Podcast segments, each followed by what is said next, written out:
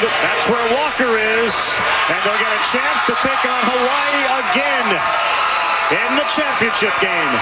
Peachtree City, representing Georgia Little League World Series, last night won and advanced to the final U.S. championship game. If they win that against Hawaii, they go on for the big, like the whole thing, the actual world championship, wow.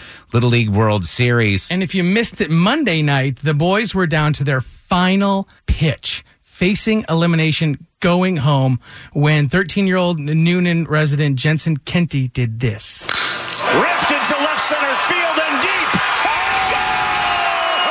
We are tied. It hits the game-tying home run. The Peachtree Boys go on to win. And they, like you said, Tad, they won last night. The big story is, though, is Jensen's daddy, Chris. They show him losing his mind when this happens. Oh. But gets it up in the air a little more and listen to this crowd. Go crazy. Look at Dad. Get down there, Dad. What a proud moment for that dad. And I mean, obviously the word is proud, and we have Chris all the way from Williamsport, Pennsylvania on the phone. Chris, the word is proud. Is there any other emotion? You know, he was born with microtia. He was born with one ear and he's deaf on one side, and he's just worked real hard to overcome it.